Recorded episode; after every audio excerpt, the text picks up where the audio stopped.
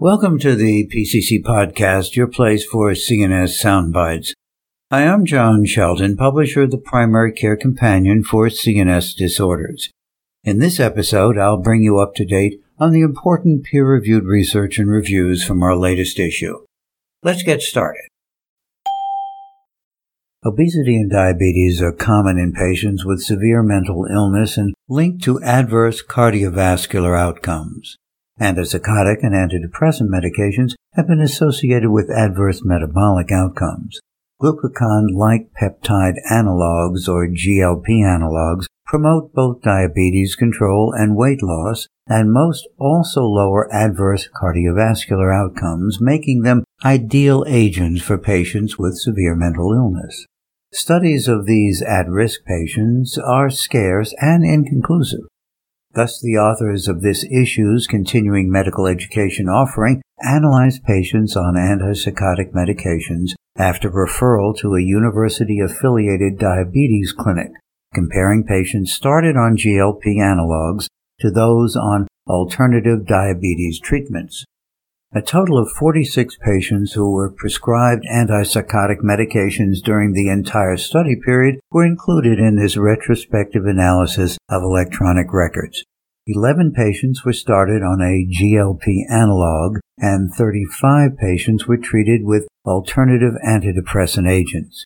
Within one year, a similar reduction in glycosylated hemoglobin of about 1.4% was noted for both groups.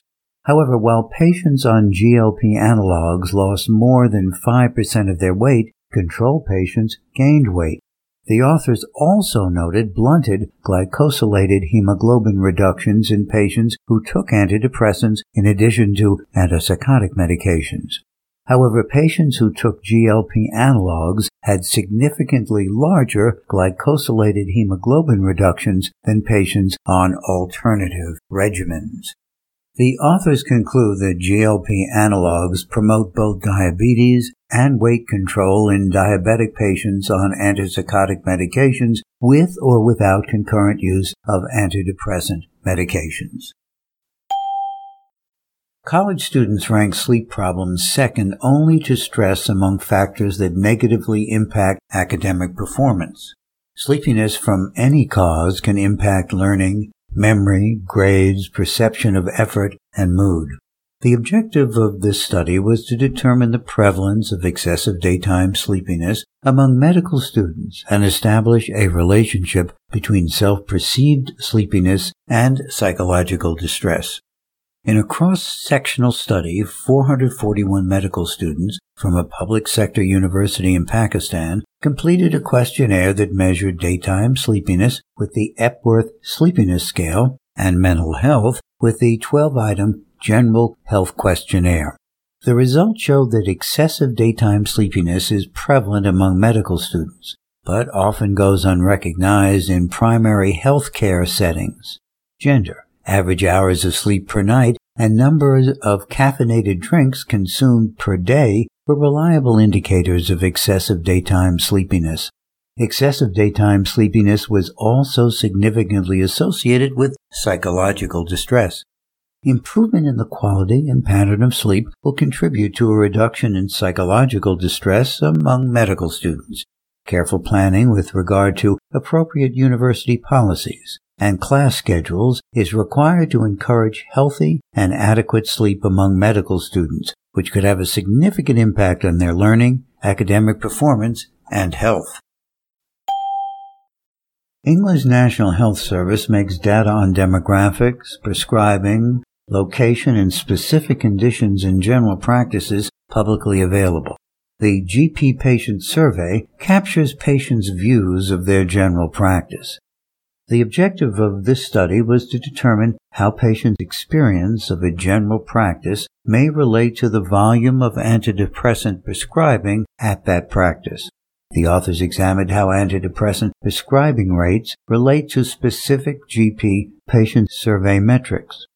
Postal questionnaires were sent out to 2.2 million adults registered with general practices in England from January to March 2018. The average annual antidepressant practice prescribing rate was 0.11. with 90% of practices falling between 40% and 160% of this value. Practices with a higher overall experience rating prescribed more antidepressants. Practices more effective in empowering their patients, as assessed by the question, how confident are you that you can manage any issues arising from your condition or conditions? Prescribed less antidepressants. The difference between the lowest and higher decile of prescribing for this response was over 10% and potentially modified by changing practice approach. Practices with a higher overall patient experience rating appear to prescribe more antidepressants, and practices more effective in empowering their patients appear to prescribe less. The author suggests that antidepressants are only a single facet of depression treatment and patient empowerment may be a key intervention. A limited number of studies have investigated QT wave dispersion in depression. Thus, the authors of this study investigated whether QT wave dispersion differed in patients diagnosed with depression compared to a control group, and if the difference correlated with depression and anxiety scores.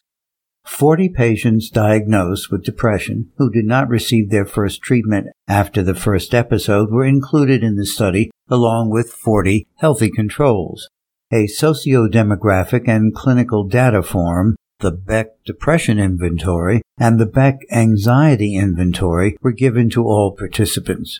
All participants also received electrocardiograms, which were evaluated by a cardiologist. No statistically significant difference was found between the patient and control groups on the basis of age, sex, BMI, or smoking. However, Beck anxiety and depression scores were significantly higher in depressed patients compared to controls.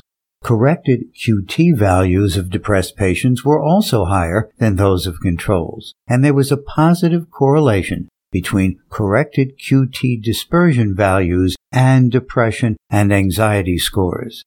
Increased QT dispersion is a predisposing factor in the development of sudden cardiac death from ventricular arrhythmia. Thus, it is important to identify arrhythmias in high-risk patient groups and take necessary precautions without causing complications.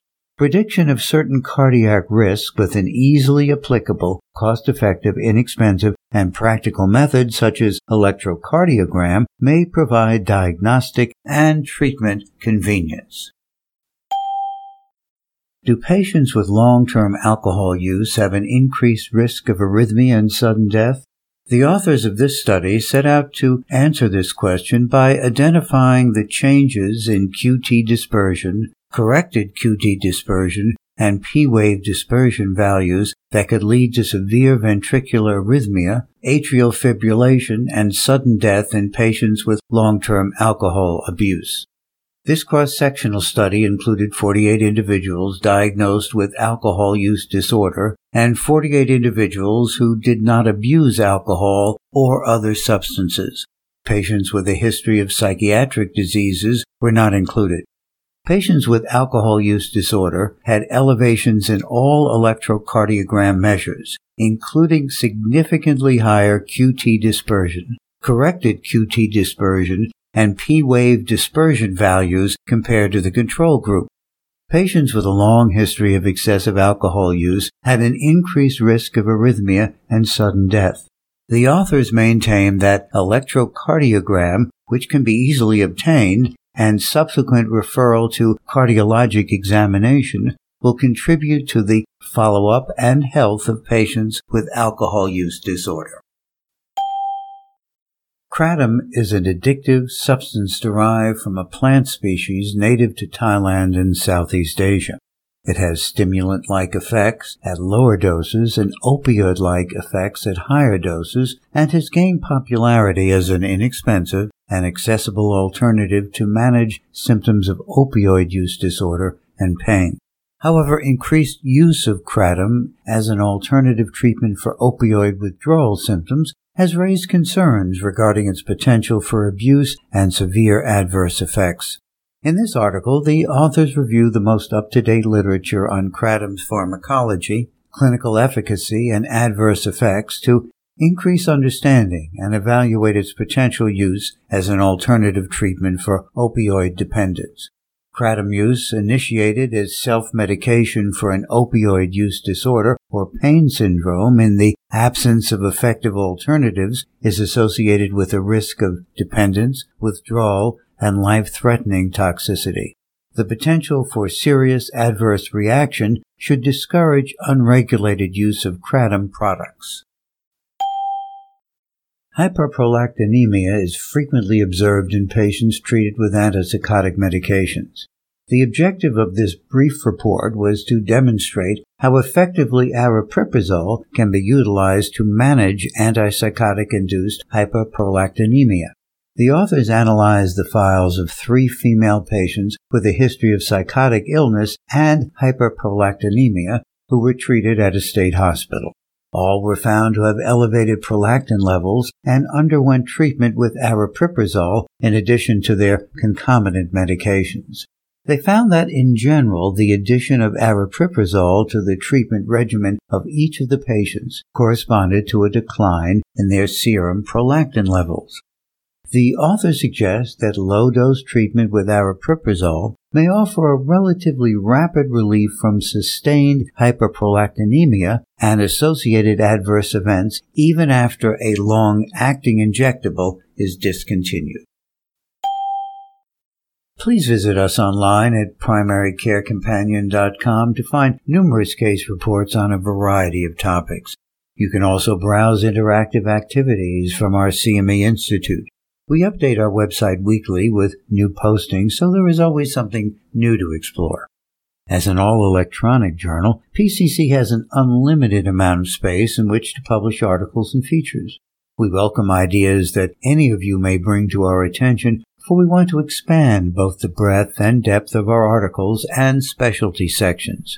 Please take advantage of the open invitation to join many of your colleagues in submitting your research to PCC. We also ask that you keep us abreast of trends you see in your practice and topics that would be interesting to explore. Thanks for joining me for this summary of offerings in our current issue of the Primary Care Companion for CNS Disorders. This is John Shelton signing off. I hope you will join me for the next installment of the PCC podcast, your place for CNS Soundbites.